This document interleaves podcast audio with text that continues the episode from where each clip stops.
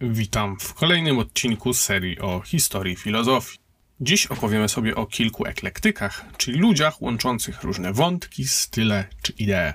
Przedmiotem naszego zainteresowania są oczywiście eklektycy z Jonii i Elei. W różnych podręcznikach do historii filozofii starożytnej są oni zazwyczaj pomijani, zaś w tych bardziej szczegółowych tomiszczach o objętości od kilkuset do nawet tysiąca stron poświęca im się może akapit, może kilka stroniczek, w zależności od decyzji autora. Jest to wszystko dość zrozumiałe, ponieważ brak większej oryginalności dzisiejszych bohaterów i niewiele zachowanych o nich informacji po prostu nie pozwalają na dłuższe wywody. Niemniej coś tam powinniście się o nich dowiedzieć, bo odegrali pewną rolę w rozwoju idei. Pierwszego na warsztat bierzemy Hippona z Samos, albo z Krotonu, albo z Regium, albo z Metapontu. W sumie nie wiadomo. Najczęściej mówi się Hippon Samos i przy tym zostańmy. Żył on w V wieku przed Chrystusem, równocześnie z Empedoklesem i Anaxagorasem, w czasach Peryklesa. Był znanym lekarzem, oskarżanym o ateizm. Jedni mówią, że nie wiadomo czemu go oskarżano o ten ateizm i że wiadomo tylko, iż takie oskarżenie było w dziele Panopte komediopisarza Karatinosa. Z kolei Klemens Aleksandryjski twierdził, że Hippon kazał sobie wyryć na nagrobku taki oto napis. Oto grób Hippona, którego w śmierci los uczynił równym nieśmiertelnym bogom. No, jeśli to prawda, to ja chyba wiem, czemu go oskarżano o ateizm. Jeśli chodzi zaś o filozofię, to zdaniem Hippona archę stanowi woda, z której powstał ogień, zaś ogień utworzył kosmos.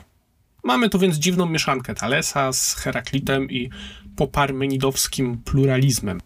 Już Arystoteles uznał Hippona za nieistotnego, więc no tak, wypadałoby wyjaśnić, czemu go przywołuję. Spokojnie, nie wszystko naraz. Kolejny pomijany filozof to Diogenes z Apolonii.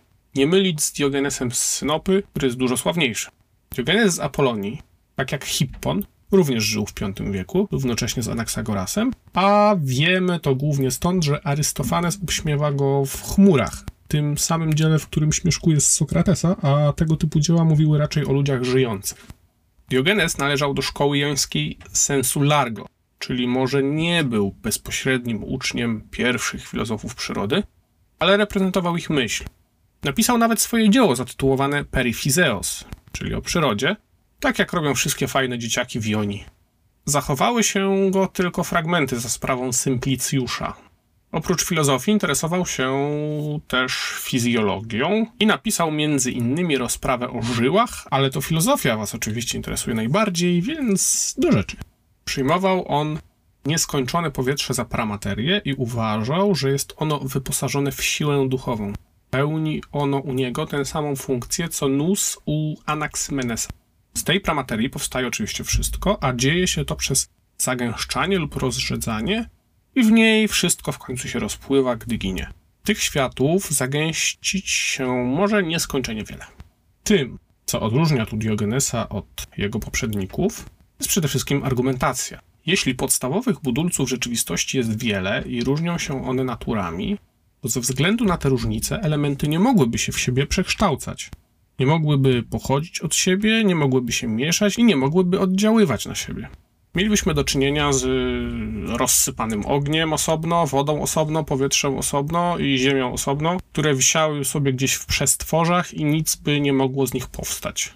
W najbardziej optymistycznym scenariuszu powstałyby cztery różne, nie mające ze sobą kontaktu światy, które nie są w stanie wejść w żadną interakcję. Nie sposób też wyjaśnić wtedy, czym jest ta przestrzeń między nimi, bo przecież funkcjonowały w tym czasie poważne argumenty na to, że próżnia to powietrze, czy jakaś substancja. To wszystko to nie koniec podobieństw. Była nieskończoność, było powietrze i teraz jeszcze wam powiem o umyśle, jakim obdarzony jest Arche. Więc można powiedzieć, że Diogenes skompletował wszystkich dziwnych filozofów z imionami na Ana, Anaksymander, Anaksymenes, Anaksagoras. Gdyby powietrze nie było tożsame z umysłem, to nic by nie powstało. Umysł nadaje rzeczom miarę, rozmieszczenie w przestrzeni, w czasie itd. Tak I dzięki temu wszystko jest rozłożone w najlepszy możliwy sposób. Poznawanie polega na oddziaływaniu powietrza na mózg i inne organy. Na przykład, im ktoś ma mniej powietrza w głowie, tym ma czulszy węch, bo wtedy łatwiej wywąchany zapach dociera do mózgu. Nasuwają mi się tu dwie uwagi. Raz, że poznanie to w takim razie zwiększanie naszego udziału w nus, w umyśle świata, a dwa, że można by z tego owęchu wyciągnąć stwierdzenie, że ludzie o większej wrażliwości sensorycznej uczestniczą w umyśle w mniejszym stopniu, co by nie powiedzieć, że są głupsi. Ideałem mędrca w obliczu tej przekombinowanej teorii będzie niewrażliwy asceta. Ale wróćmy do Diogenesa. Jeśli krew wypełnia żyły w większym stopniu niż normalnie, wypycha znajdujące się w nich ciepłe powietrze do żołądka i do piersi i człowiek zapada w sen. Jeśli żyły będą pozbawione powietrza całkowicie, człowiek umiera. Rośliny nie myślą w ogóle, bo nie mają w środku miejsca na powietrze. Jest tu też w tym całym myśleniu powietrzem akcent heraklitejski, bo myśli się dzięki suchemu powietrzu, a wilgoć nasze myślenie ogranicza. Teraz jeszcze kilka krótkich zdań o kosmologii. Diogenes uważał, że wokół widzialnych, ognistych gwiazd krążą też niewidoczne kamienie, które czasem spadają na Ziemię i spalają się w trakcie tego spadania.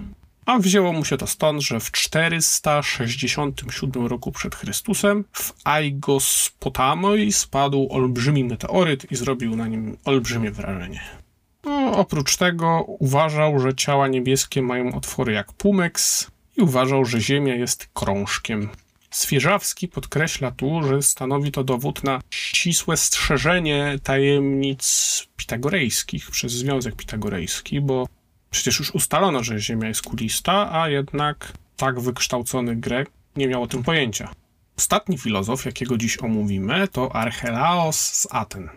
Był on uczniem Anaxagorasa i według wielu źródeł nauczycielem Sokratesa. Tak, tego Sokratesa. Niektórzy uważają, że Archelaos uważał za archę powietrze, ale raczej przyjmował za Anaxagorasem wielką liczbę pierwszych zasad. Składają się one na nieskończoną liczbę światów.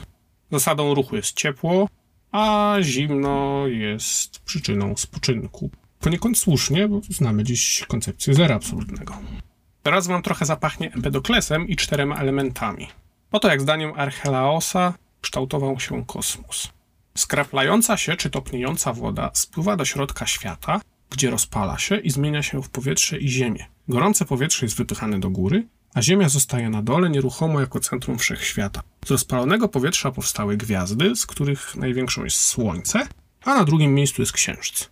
Uważał też, że Ziemia musi być wklęsła, bo Słońce nie wschodzi i nie zachodzi w różnych miejscach jednocześnie, no a przecież jest krążkiem. Z tej wydzielonej ziemi zrodziły się zwierzęta i żywiły się błotem, przez co żyły krótko. Z nich narodzili się ludzie, którzy trochę urozmaicili jadłospis i wydłużyli swoje żywoty. Zarówno w ludziach, jak i w zwierzętach jest ten sam sposób urodzony umysł, ale jedne zwierzęta posługują się nim wolniej, a inne szybciej.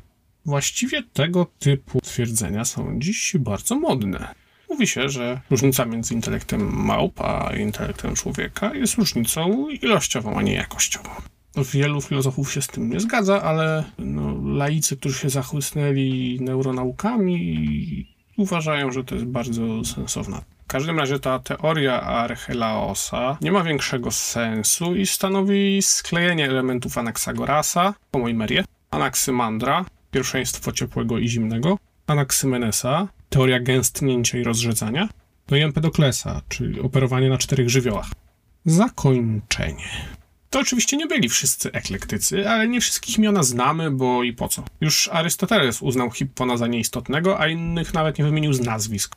Ogółem mieliśmy tu do czynienia z próbą ominięcia sprzeczności stanowisk Heraklita i Eleatów poprzez powrót do pomysłów szkoły mileackiej. Ale wynikało to z niezrozumienia wagi propozycji Heraklita i Parmenidesa tak naprawdę. Najbardziej jaskrawym przykładem eklektyka z tego okresu był Hippon, który zaproponował powrót do stanowiska Thalesa pod tytułem Arche to woda. Oprócz omówionego dziś Diogenesa, również Idaios z Chimery mówił, że powietrze to arche. Inni nieznani mówili, że arche to element gęstszy od ognia i delikatniejszy od powietrza, a jeszcze inni, że to element delikatniejszy od wody, ale gęstszy od powietrza. Po co więc o tym mówić?